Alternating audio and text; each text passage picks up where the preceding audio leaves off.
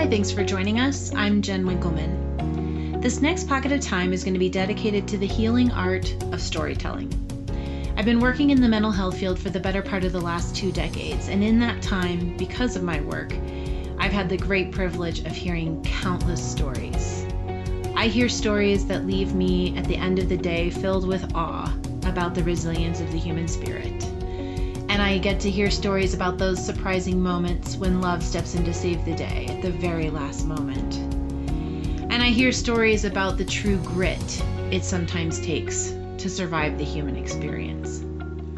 I learned something about life and humanity from all of these stories, and I want to be able to share what I've learned. But because of the part that I play in my community, I'm meant to be a keeper of those narratives it's important that I maintain privacy and confidentiality for the families that I serve.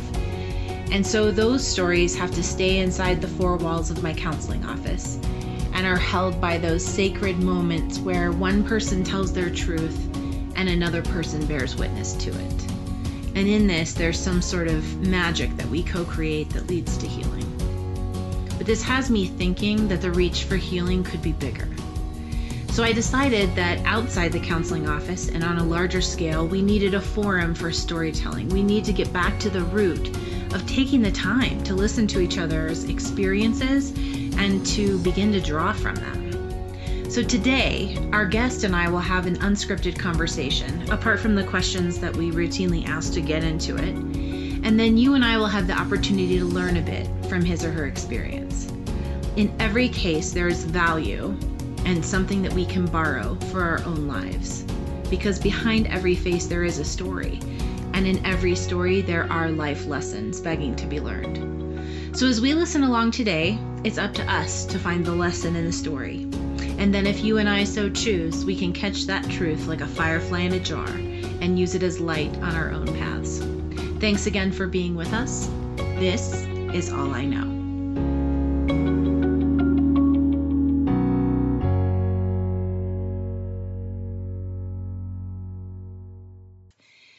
Today, our guest is Kate. Hello. Kate. Hello. Thank you so much for being with us.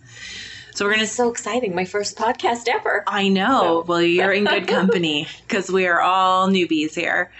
So um, we're gonna start with the first four anchor questions that we use to set up the springboard for the rest of today's conversation. Okay. First one is, who are you? How is it that you define yourself?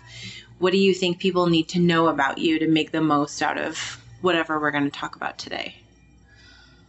Well, I think when people first meet me, um, I'm in a wheelchair, so that's that's the first thing that people see, and I think um, from being in a wheelchair, I've just I was injured so young that it's been with me my whole life so i don't really under you know i forget that people don't know how i was injured and you know how that all unfolds so it's a learning process as i get older especially when i realize oh wait they they were curious or you know they're too afraid to ask me mm-hmm. things and you know so that's that's a huge part of who i am is just trying to make people comfortable with people. You don't see that many people in wheelchairs around. I mean, you you do, but you you no, know it's true. It's you, definitely not the right, majority. It's definitely right. a minority group. And I think my my goal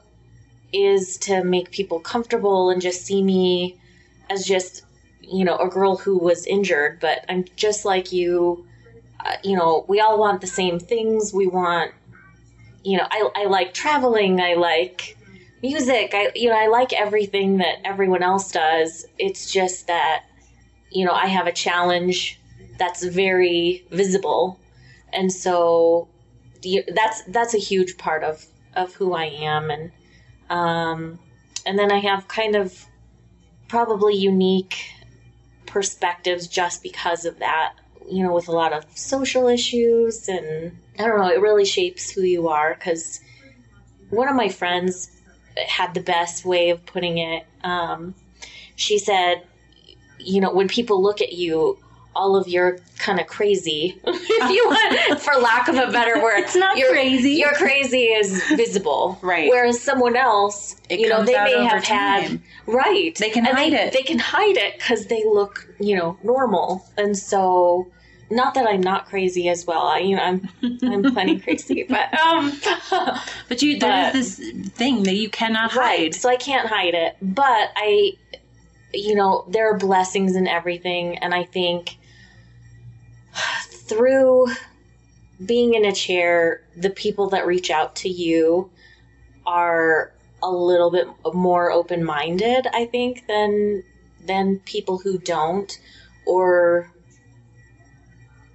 you know, people who just have these assumptions of what people in chairs are like and As If if, you're there's not- some if you're sort of baseline that open- applies to everyone. Right, right.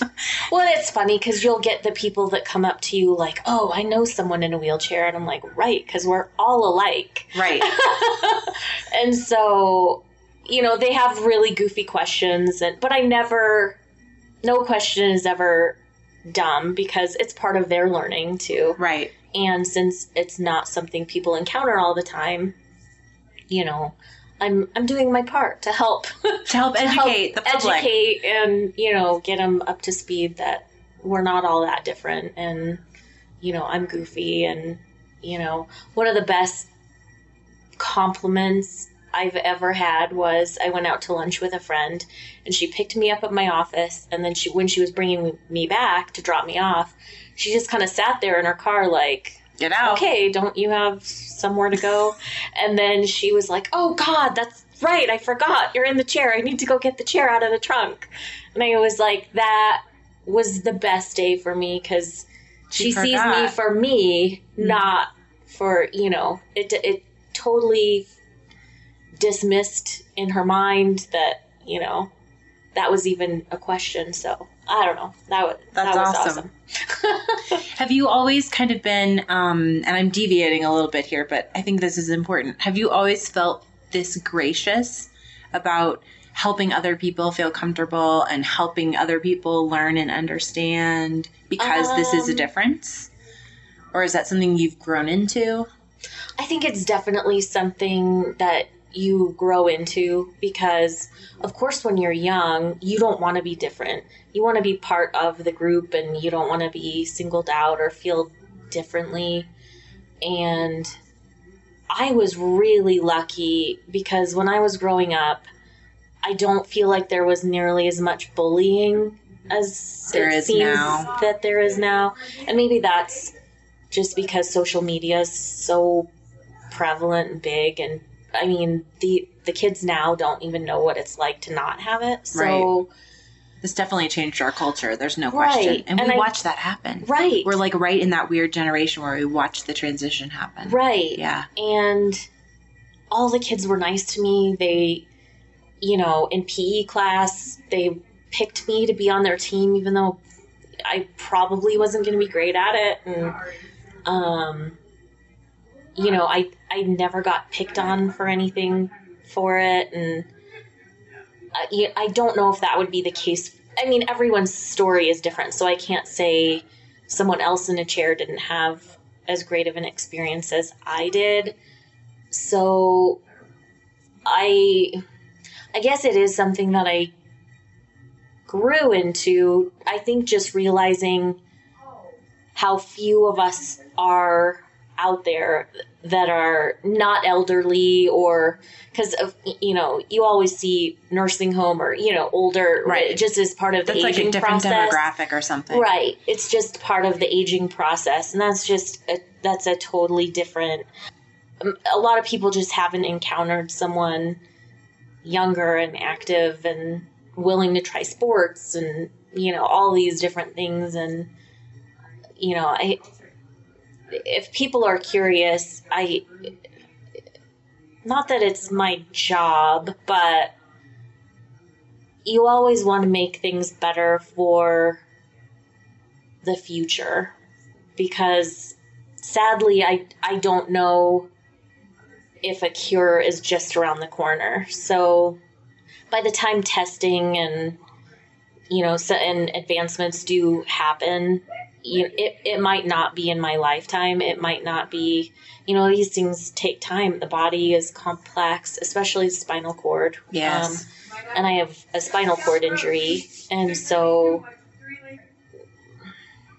I just want people to see me and, and be part of the crowd, but like have it not even faze them in a way. Yeah.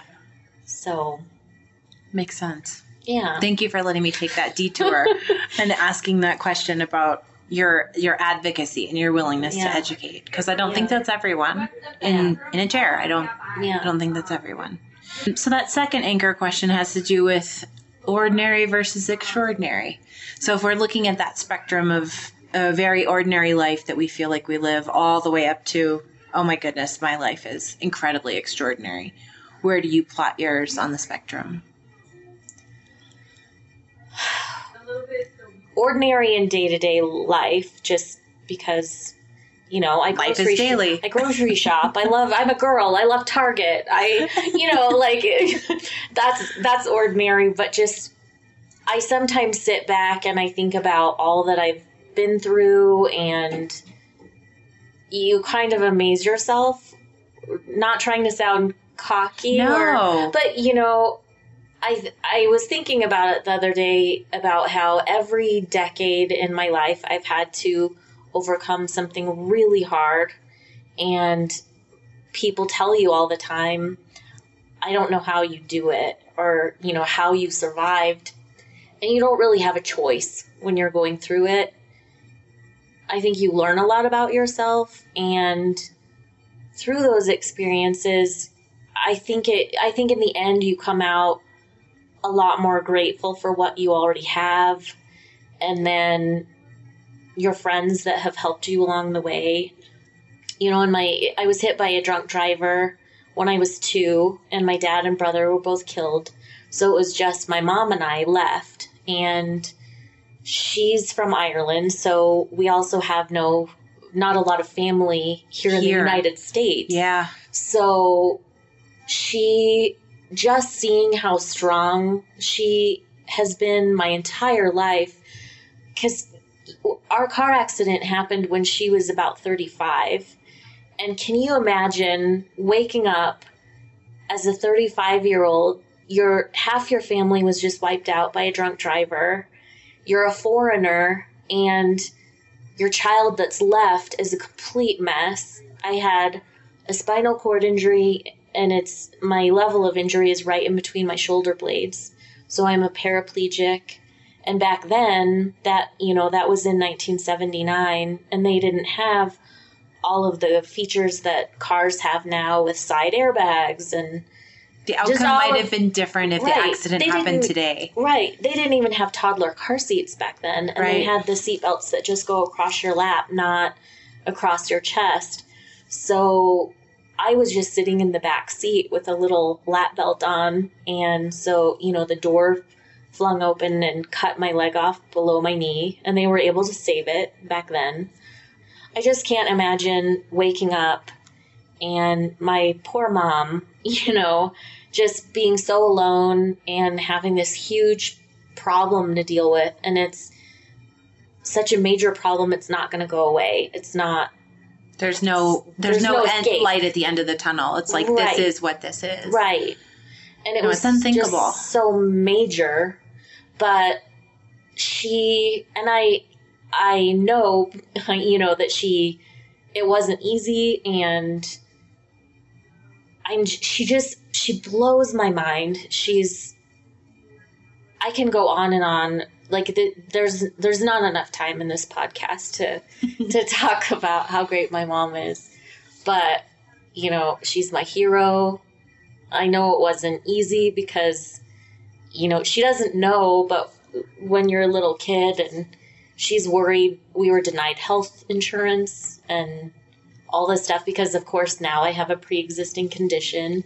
And she was terrified if one little thing went wrong with me we're going to lose our house we're going to be homeless you know like all of our money will be gone to Right. medical care and so I would hear her cry herself to sleep. She would lose chunks of hair in the bathtub, you know, just so incredibly stressed out. And, you know, she's, she has been nothing but gracious and just bright light. Everyone who meets her loves her.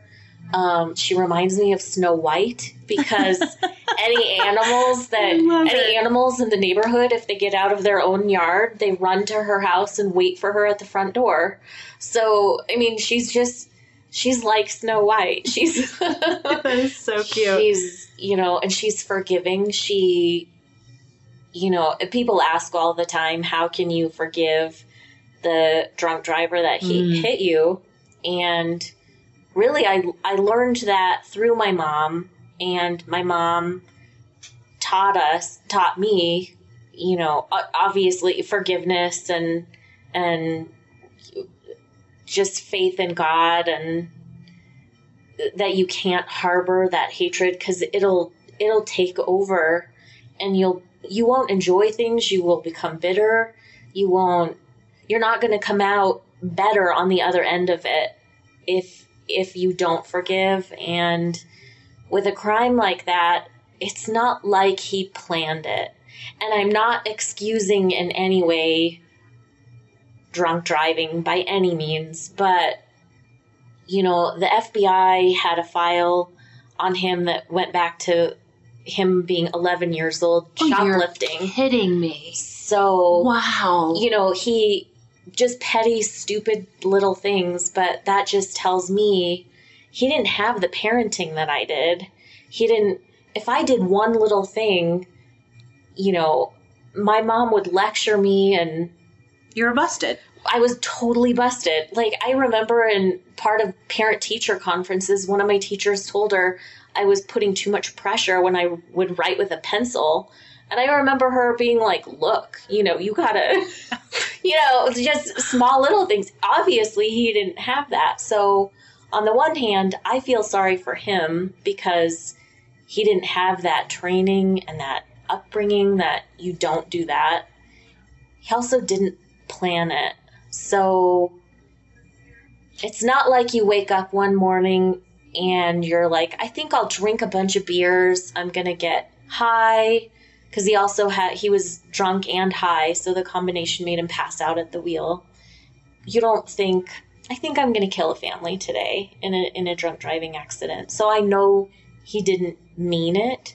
So I keep that in my mind too when I when I have that forgiveness and the day that I saw him uh, for in court so he survived. Day, he survived the collision. He survived, mm-hmm. and he fled the scene. And they actually caught him ten years after our car accident. So I was a teenager, and I think I was about twelve or thirteen. And I remember I got the call from the FBI agent, uh, you know, in charge of our case, and he called me at home, and it was after school, and my mom was working and at a, at a school, and so he called and I said, "Oh, she can't be pulled out of class." And he said, "Oh, well, this this is really really important. We really need to talk to her. Is there any way that you can?" And I said, "Can I ask who's calling?" And then as soon as he said he was with the FBI, I said, "Let let just a minute, just a minute. Let me figure it out." Mm-hmm. So you know, and then my mom found out, and I think it was a sense of relief because 10 years. 10 years he was an experienced camper. He never left any sort of trail because he knew that the he knew he knew what he did when he came to and fled the scene and there were all sorts of little things in the case that made it difficult for them to know who they were after um, at that time. So he was actually found in Paducah, Kentucky after hitchhike. You know, he was hitchhiking, and a police officer. Well, he, let me back up. He he was put on the fugitive of the month list for the FBI here in Colorado. They circulate that list throughout all the states so that off because obviously if you've done a big crime, you're not going to stay in the same place. So he took off and 10 years later happened to be hitchhiking and an officer had studied the pictures and you Placed just him. get you just get a bad feeling sometimes about someone that they're shady or kind of shifty with their eyes or whatever it may be that that tipped him off and so he asked him hey you know what's your name and the FBI got close to catching him several times but you know then it went cold trail again Wow. and so he gave the he gave an alias to the officer and the officer let him go and gave him the typical lecture like in this day and age you really shouldn't be hitchhiking you know it's dangerous and i don't know what your intentions are if, uh, if a woman picked you up or you know who knows what but please don't do that and so like he let him go, but he had this nagging feeling, and so he called it in and said, "Is there a man wanted by this name?" And they said, "We think that that's an alias used by a man wanted in Colorado. Don't let him out of the area." So they called in a search team, and he knew anytime he had any sort of encounter with any sort of officer, he had that fear that they that he was going to get caught To pick So- up and go. And was he afraid of being caught specifically associated with what happened with your family? Yes. Or was there a trail of other things that he was avoiding? No, as far as I know, our crime was the biggest, and So he knew he knew how badly he'd hurt you and he knew that he had taken two lives. I think so because it was all over the news right after it happened because he also fled the scene, Mm-hmm. and I don't really think he got into much trouble after that because he didn't want to get caught. So Right. he survived off of doing odd jobs for cash. He camped. He the FBI showed us pictures of his abandoned cap campsites and it made me heartbroken in a way for him because his trash was only beer cans. It barely had any food waste in it. So obviously he was an alcoholic. I don't know if his drinking got worse after our accident or if it never went away Right. because if you have that guilt about what you did, that's a sentence that he has to live with. I have to live with the physical sentence, Yeah. you know, of of that. But, there's no guilt. but It's not anything that you did. right, Right. I was just a toddler, Mhm. so but you know, he I think what he would have to live with is so much worse. I'm sure in prison, hopefully he was able to join things to help him get off alcohol and kind of clean himself up and realize that it was a mistake and just move on.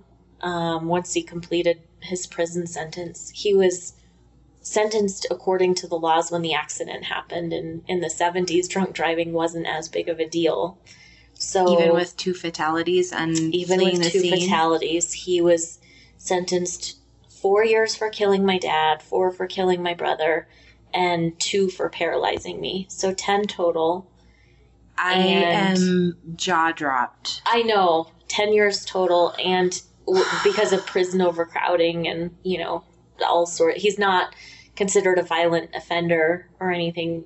He could have gotten out on parole after six years. S- i'm i'm sure he probably only served six. I have no idea where he is or anything about him really. And i just hope in that time he cleaned himself up and found his way you know to continue and hopefully do something good out of it. I feel like out of every bad situation, something good can come out of it.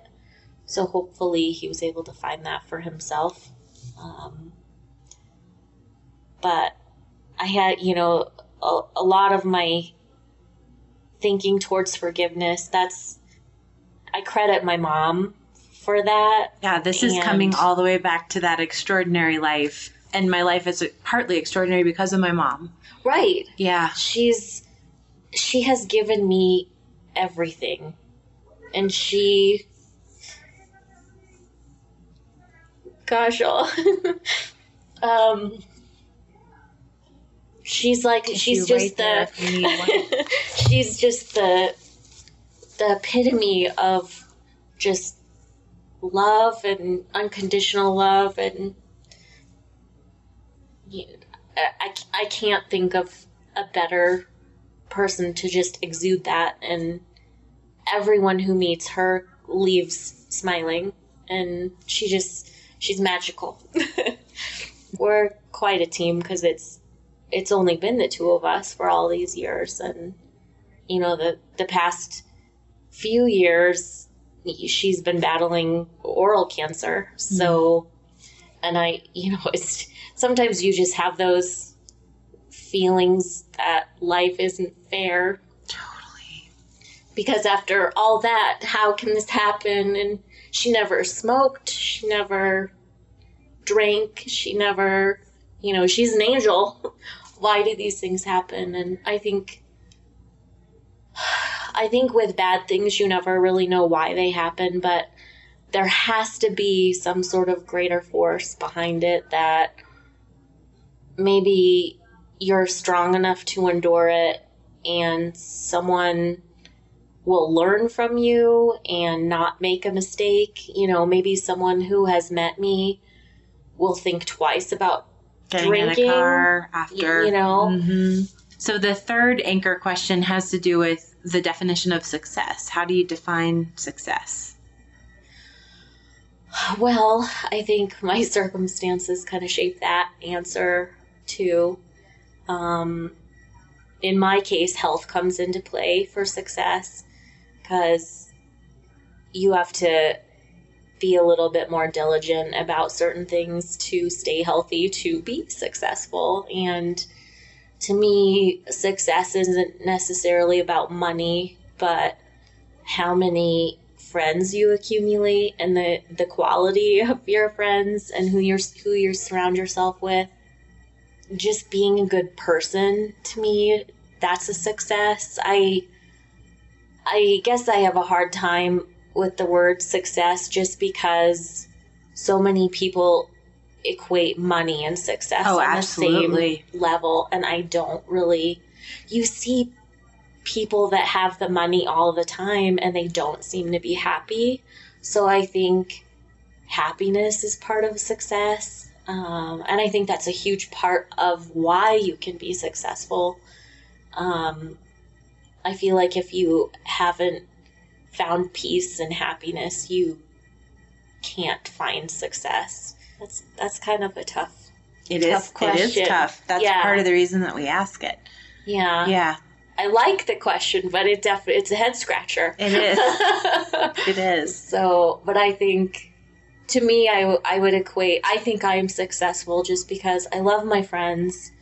They're so caring, and the people that reach out to be my friend are open minded. Like I said before, um, I think in order to, it's a little bit more work to be friends with me. You know, you, if you want to go places with me, there's a wheelchair to load in the car, and there are arrangements you have to make for special seating that's accessible and restaurants you know we'll get there and tables are high with bar stools and you know there's there's a little bit more work and Thought, thought and planning. plan exactly. And so i think that's one of the blessings that comes out of being in a chair is the people that you attract are so great. I can't hide it. And they're willing to overlook it and be like well she's in a chair but she's really funny. So i guess it all I guess it all works out. So so you know there are trade-offs but they're just they're kind of angels here on on earth. And i don't i don't think they know that i view them that way but i can see it when they have been around me for a long time and then they see something that just infuriates them because it's not cool in terms of like ADA laws or and then we get so upset that people just rush right past me to jump on an elevator when there's an escalator 10 feet away. And I'll be like, what in the hell is their problem? you are right there. You have no other, you can't use that. and they just, they get so upset. Come and to your defense. I, I love that because, you know, they, they've become little warriors for people like me. And I think that's such a beautiful thing because I think that's what fuels change and fires up passion and learning. Changes for the better. You, you know that's that's all part of that. So i don't know. My my friends my mom what more do i need? You know that's um, a great way to put it and health you know i think that's a huge part i mean everyone should take care of themselves and just do things that make you happy and and realize to let things go. You know, some of my friends who are kind of workout nuts and that's that's great, but just take a little time to smell the roses along your crazy runs and, you know, that sort of thing. But I I would say success to me is health and just friends and living a good life. Um, the best that you know how and the best that you can. And helping other people. Because so many people have helped me and my mom along the way. And we have that i know she does too so but we have that feeling like they don't know how important that was to us they don't know how much we value that and that we love them for it like one of my mom's friends and and neighbors after our car accident because we don't have a lot of family here. Um, I, I have very little family in Colorado, and my dad's family is kind of scattered throughout the United States, but hardly any here in Colorado. So after the accident, I was in the hospital for a long time with recovery and rehab and surgeries and my poor mom, our house is a was a third of an acre yard, and she's Wow. a tiny little woman. mm-hmm. And she said the most helpful thing was them mowing the lawn and doing things without even asking, just doing it. And she said it's things like that that people have no idea how much that means to you. And I I hope people listening to this will keep that in mind. Um, if you see someone kind of going through something hard, don't even ask. Just Do jump, something. jump in it. Do something that you know will benefit them, um, because that's that's part of the. It takes a village and watch out for each other, and I feel like if you do good things, it comes back to you in unexpected ways, and you. Everyone loves my mom, so of course the second things have gone haywire for us, they are they just jump right in, and the, and her neighbors actually argue with each other over who gets to help her first. so Oh, that's just the kind of person. It just speaks volumes about how she is. She when she had you know was going through all of her cancer treatments and stuff. She's retired, so she gets bored. So if it's snowy or whatever, and she had the energy, she would be like, "Well, I think that I think that the neighbor's working late, so I don't want her to have to shovel. She will, after shoveling her own driveway, she'll head over to the neighbors. She's just, she's a little dynamo. She's, you know, and she's just doing it because it's just a nice thing to do and she can. So, um, I don't know. There are so many cool programs out there. And I, when I bought my house, I have a, the driveway and stuff and I I have tried and I I was I thought I positioned the snow shovel in a way that I could figure out how to I'm very independent so I don't like to ask for help for hardly anything. So I thought I figured out a way to shovel by putting the handle of the shovel in between my knees and pushing it along Oh my with gosh. my Kate. wheelchair, and then it backfired when I hit the the front blade of the snow shovel hit something and then jammed back. But then the handle came back and punched me in the ribs and I was like, okay, I'm going to end up injured. I need to not. So then I tried to look into are there any anything any programs or like anything that can help with certain things like this and I th- I can't remember what it's called in Littleton but it's a program called Snow Angels or something like that and they have zero volunteers.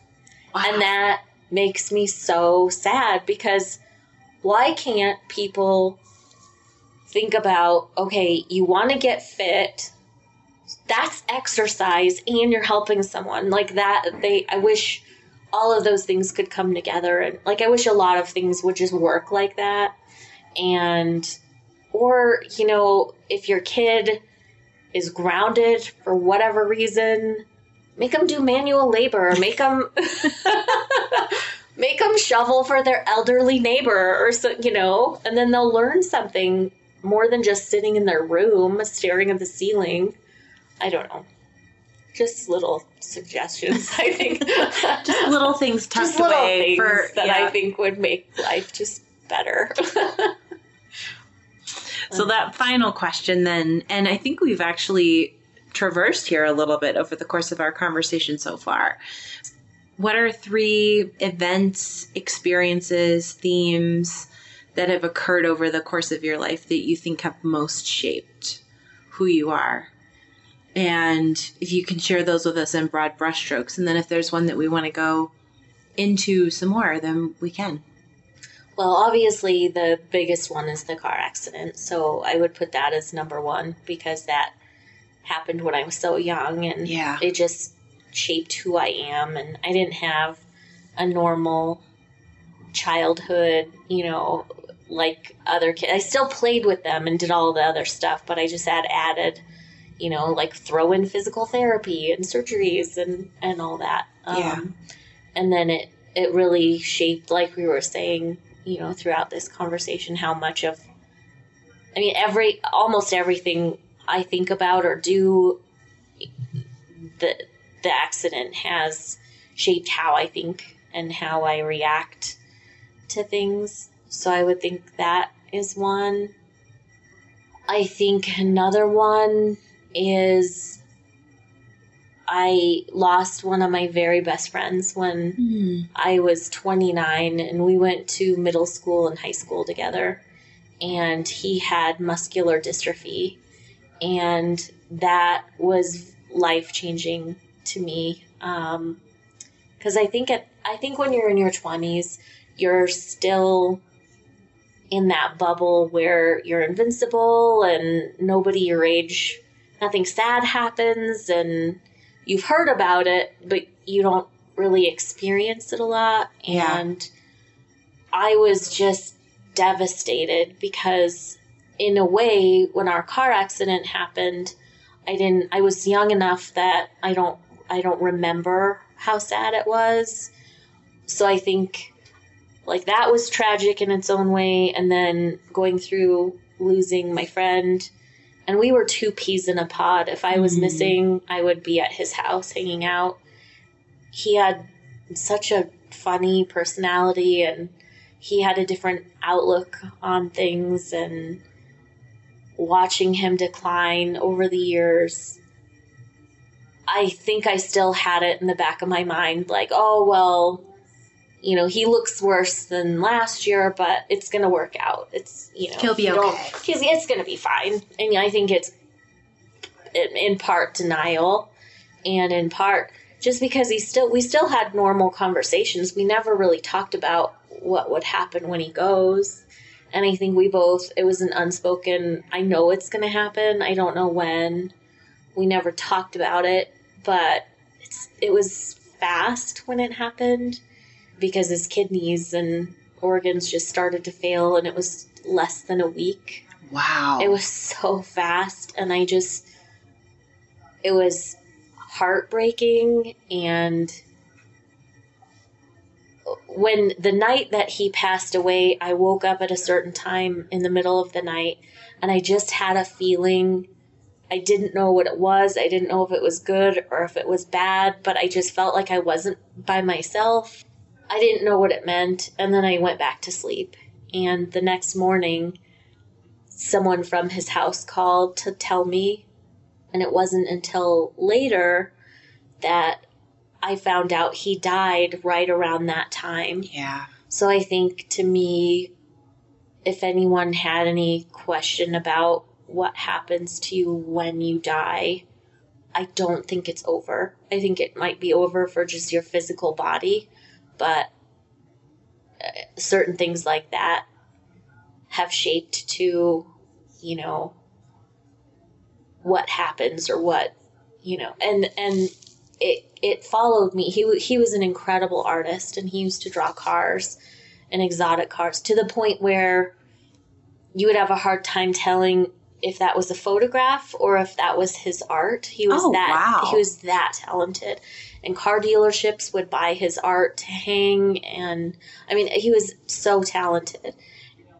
I was just I was I'm still sad when I think about him and when I hear things like or when I'm out and about and I I see a really exotic car it, it's usually right at the point where I'm thinking like, oh, you know, I miss him or you know, he so I feel like in a way Hi. right, it's his little way of of telling me, you know, I'm still here and his parents have told me things that they think he's telling them hi and I know shortly after our car accident my my brother who who died in our car accident he was older than me and he used to like to play pranks on my mom and she thinks that he used to hide her keys and do little you know just little odd things around the house so Yeah. I think they, I think the loved ones that we have find little ways of just reminding you, you know, I'm here, I'm watching out for you, I'm playing pranks on you. um, um, so I think that's another significant thing that has shaped who I am. losing someone is always significant, but what really strikes me about what you're saying is that this person was such a um, big part of your formative years, you know? So much so. I mean, you guys grew up together. Right. And so when you kind of add, like, the loss itself is devastating. And then when you add this other piece on, like, we were kids together, and then we were teenagers together, and then we figured out how to be grown ups together, and then you were gone. Well, and it's funny because when I first met him, it was in middle school, and someone at my school approached me and said, you know, he's coming to this school. He used to go to a different school and he's not going to really know anyone, but you guys are going to ride the same school bus because it has the, the handicap lift. And they were like, you know, will you just kind of reach out to him because I think he's having a, a little bit of a hard time. And I remember when I met him, I was like, oh God, he's so annoying. He's so cocky and he thinks he's so fancy because his house is really fancy. And so I, you know, I didn't really get him at first. And then, of course, you have to ride the bus two times a day together. So it took a while to warm up, but then I started playing jokes on him. And, you know, he would tease me that I'm not funny at all. And I thought I was hilarious. And there was And the the- bonding point. and then, you know, and then in high school for a little while, I thought I was too cool because, you know, his friends were super annoying and I didn't want to have anything to do with those jokesters. So, you know, but then I think it was our see or his he was one year older than me. And so his senior year he invited me to his graduation party. So i went from then on you know it was just so much fun. We kind of compared notes of you know different experiences at school. And we we were just inseparable after that. And his parents were so thankful because then i would introduce him to my friends and they were so great because they're already wheelchair is not a new thing to them. So they've because through me they've already experienced that. So they were the first to you know he had to have the the handicap van that because his was a power chair so it's not something you can just throw in a trunk and go. So but who wants to hang out with their parents when they're young? Right. That's not cool. Right. So, so my friends would be like, "Oh, well, I'll drive the van. Let's go out. We don't need them." And his parents were cool with it. So, um, that was really fun. Just having normal experiences of just being out and about and with friends and staying out late and you know causing trouble around town. Um, you know, and of course we matured a little bit. Not not a lot. We were still in our 20s but you know i th- i think i think that's why that was so so hard on me. Cuz he he was so great. I remember we were supposed to hang out one night and i ran an errand and uh, we he was going to meet me back at my house and we were going to take off from there with with his brother driving. And I got hit. And so I called my mom. Like a fender bender in the fender, car. total just fender bender. I was fine.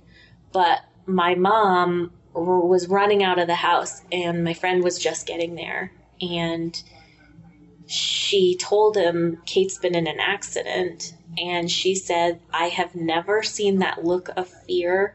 He turned pale as a ghost and he just jumped in his van and followed me to where you were. Mm-hmm. And she said he he honestly thought it was serious. He had no idea but i've never seen him so scared. And my mom said you know he is one of your very best friends. Just judging alone by how freaked out and worried he was that something had happened to you it's something that you may not see but it clicks that Yeah, the bond is the there. bond. So that that was devastating um, to me, and I think probably the third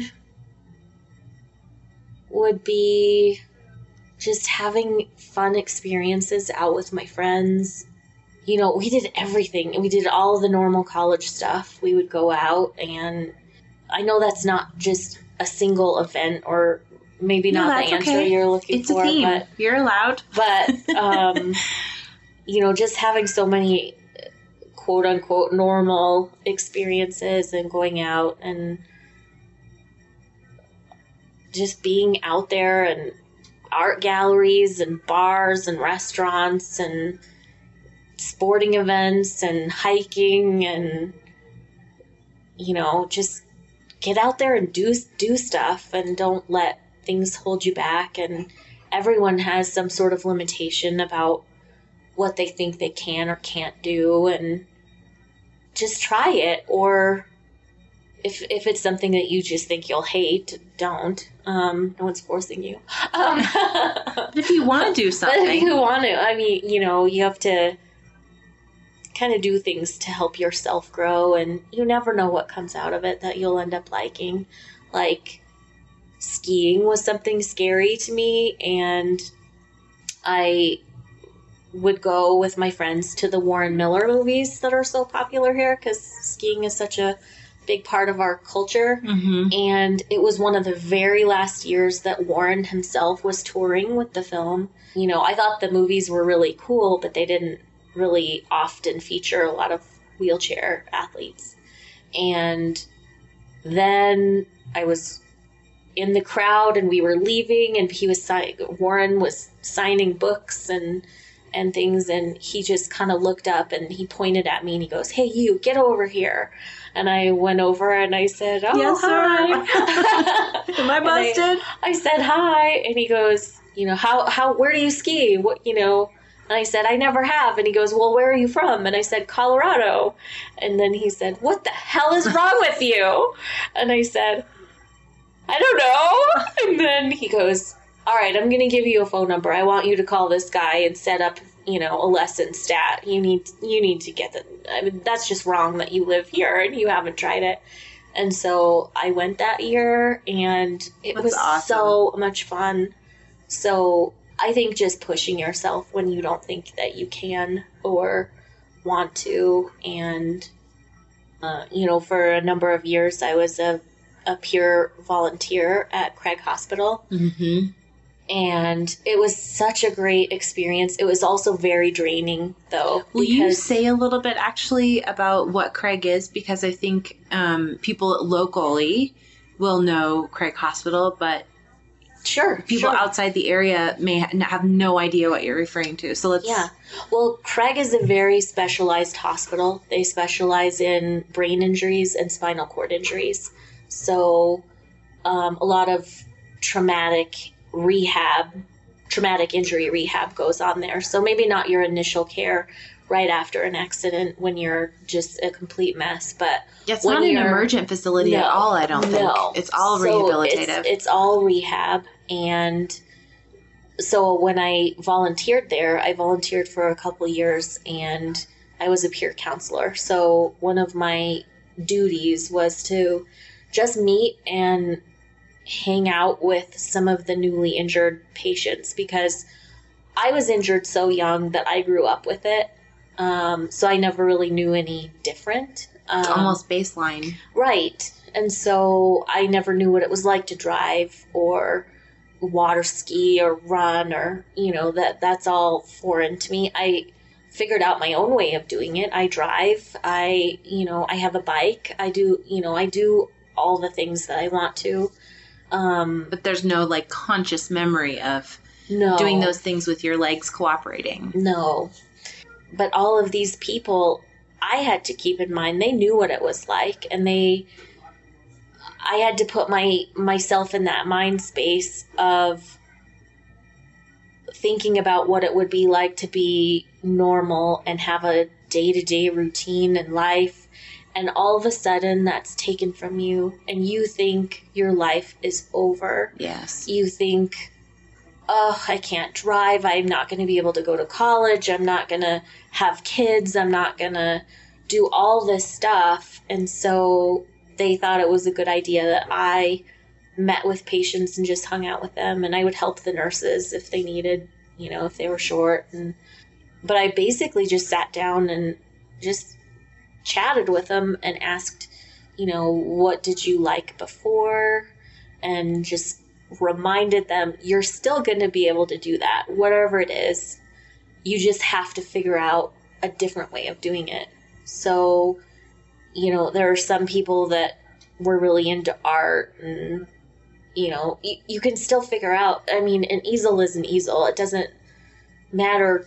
It, it's the same. You may have to cut the legs off and make it a little shorter or do whatever.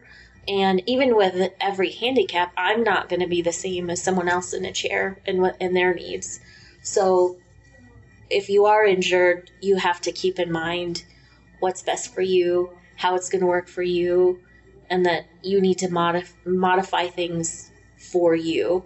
And that was part of my job. It was very draining. You said that. You said that. because you're going in and you're you're giving all of your positive energy to someone who it's almost like a battery transfer and I'm full and you know when I go in there for the day but by the time I leave I have talked to someone at the bottom trying to bring them up so it's a it's a balance of It's a really great metaphor. in a way Yeah, yeah. so I needed a little break from it, but I think I think at this stage in my life I'm not busy with school because at that time I was also in school. So homework and papers and you know and then I just I felt good about what I was doing, but it was also very draining. So when you don't have that break, I just needed a little a little time away from it. So I think I you know, I'll have to look into something like that again because I think I'm in a good spot again to reassure people freshly injured or those that need reminders because not all people come out of it with a chipper attitude, which is totally understandable. Yeah. I, I get it, but I hope that they learn from me that don't let that take you. There's so much, there's so many good things out there. Everyone has something hard that they've lived through or have to go through or will go through and mine is just more visible mine is on the outside so you can look at me and know that i've been through some stuff but i think that's a little harder when you're talking to someone able bodied. They've been through stuff too, and they have stories, but you have to pry it out of them sometimes or just be their friend and get to know what they're all about. And you know i i hope that people i hope that being in the chair people i hope that it's comfortable or i make people feel comfortable enough to ask me questions. So if they just want to know logistics of how i do things go for it or how i feel about something or you know, people ask me how I feel about the death penalty and, you know, should, because they'll get so fired up when they hear my story and, oh, I, I can't believe that guy. I hope he dies. And I'm like, no, that's the wrong answer. You know, he didn't mean to do that. And I forgave him. I would be lying. I'm human. So I have my moments where if something is a little tougher for me, I, I can't say that I'm not mad yeah. I'm mad at the situation. I'm not necessarily mad at him. It's not he's not doing it at that moment, you know. Um, he's he has to live with that sentence for his life. So but it makes sense that those ghosts would pop up from time to time. Yeah, right. I think that's just part of the human experience. Right. Hey everybody, this is Jen and I'm cutting in because our time is up for today. So we've got to pause the conversation with Kate, but please join us next week when we come back, and we'll bring you part two of this conversation. As always, we thank you so much for listening in. One of the most important things for our speakers and guests when they agree to be vulnerable with us about their life experience is to know that what they have to say is going to fall on ready ears. And we couldn't do that without you. Please remember that all of the opinions, ideas, information, and views shared as part of today's conversation belong solely to each speaker. And while we hope our listeners find each episode helpful and interesting, please note that this podcast doesn't serve as therapeutic intervention, nor should it substitute as advice or direction from a mental health professional.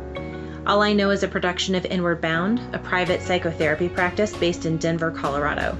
We specialize in working with adoptive families and provide support and training associated with attachment and the impact of early trauma on childhood development. If you or someone you love is struggling with adoption related or relational challenges, find us on the World Wide Web. This podcast is produced by Jessica Barry Edelstein and me, with audio engineering by Craig Knapp. If you'd like to be a guest on All I Know, please reach out to Jess. You can contact her at jess.alliknow at inwardboundco.com. One more time, it's Jess, J E S S, dot all I know at inwardboundco.com. We hope you'll join us for the next installment of All I Know. We release a new episode every week. And in the meantime, this is Jen for all of us here at the show reminding you catch all the light you can.